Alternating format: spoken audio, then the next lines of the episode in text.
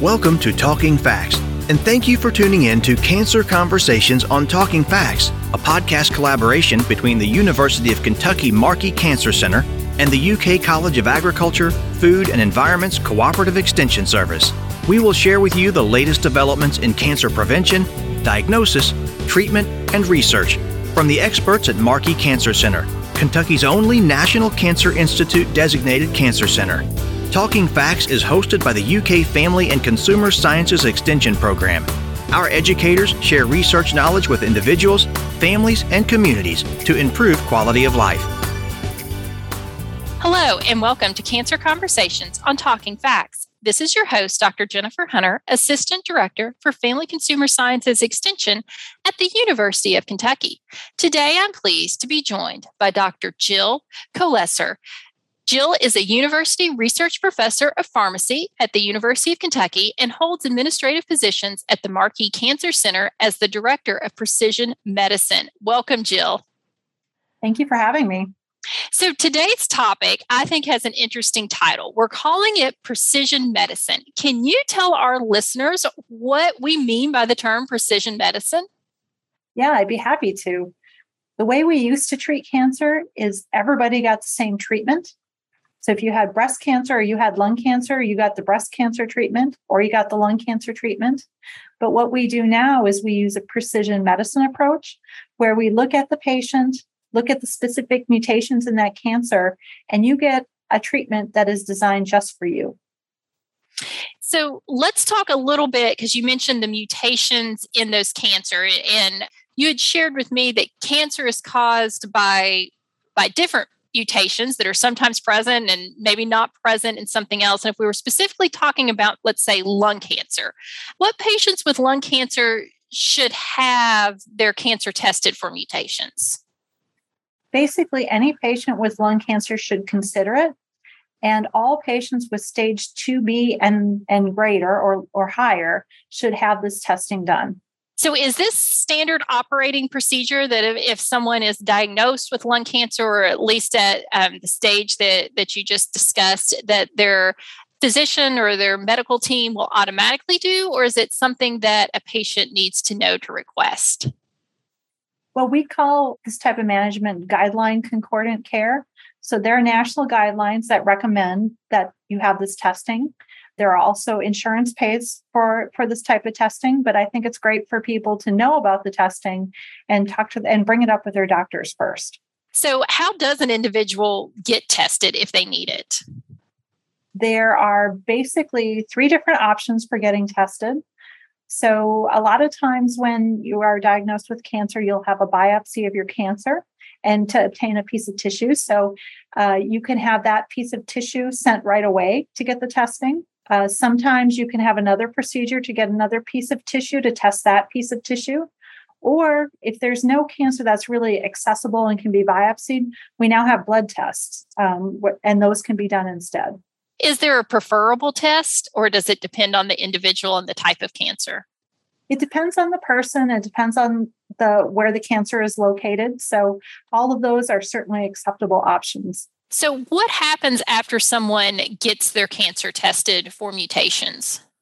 Well, a, a, very long report comes back. Usually, there are about 50 pages. Oh, wow. And on that report, it will say all the mutations that are, are in the cancer and potential options for what to do about them. So let's talk a little bit more about the mutation targeted treatments. How are they better than the older treatments that you referenced at the beginning? Yeah, so one really important thing to keep in mind is that the mutations that cause cancer are usually only in the cancer. They're not near other cells, and you don't pass them on to your children. And so the new drugs that we have work specifically on those mutations. And that means that the drug only works in the cancer. And so it works better, but it doesn't work outside of the cancer. So there's no off target or adverse effects or fewer. So, are side effects similar between the treatments, between the newer treatments and older treatments? No, the side effects are actually much less. Um, these are usually oral drugs that you take on a day to day basis.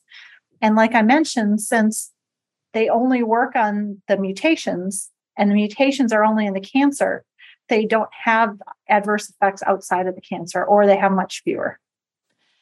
So that's, I, I, would say, fairly significant progress.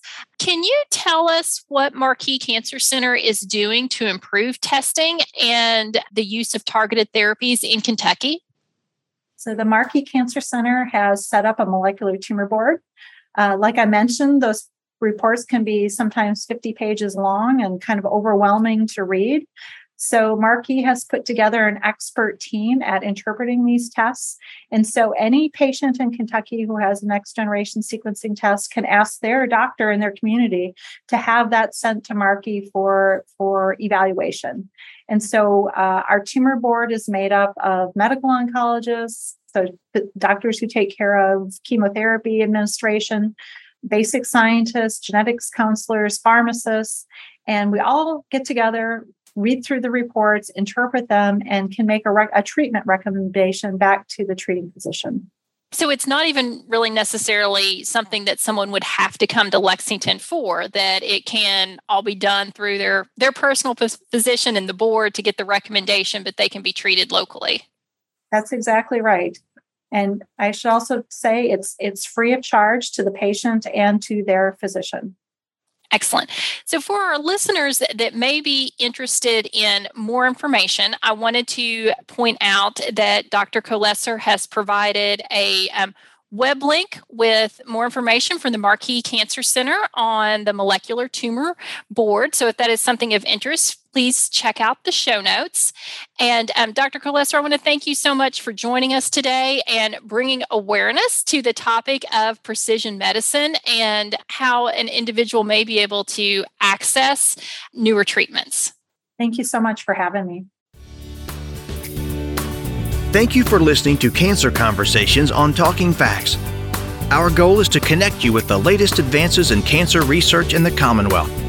If you enjoyed today's podcast and have a suggestion for a future show topic, please message us on the UK Markey Cancer Center Facebook page at facebook.com forward slash UK Markey or visit our website at markey.uky.edu for more information. You can find University of Kentucky Family and Consumer Sciences Extension programs at your local Extension office or online at fcs.uky.edu. Building strong families, building Kentucky. It starts with us.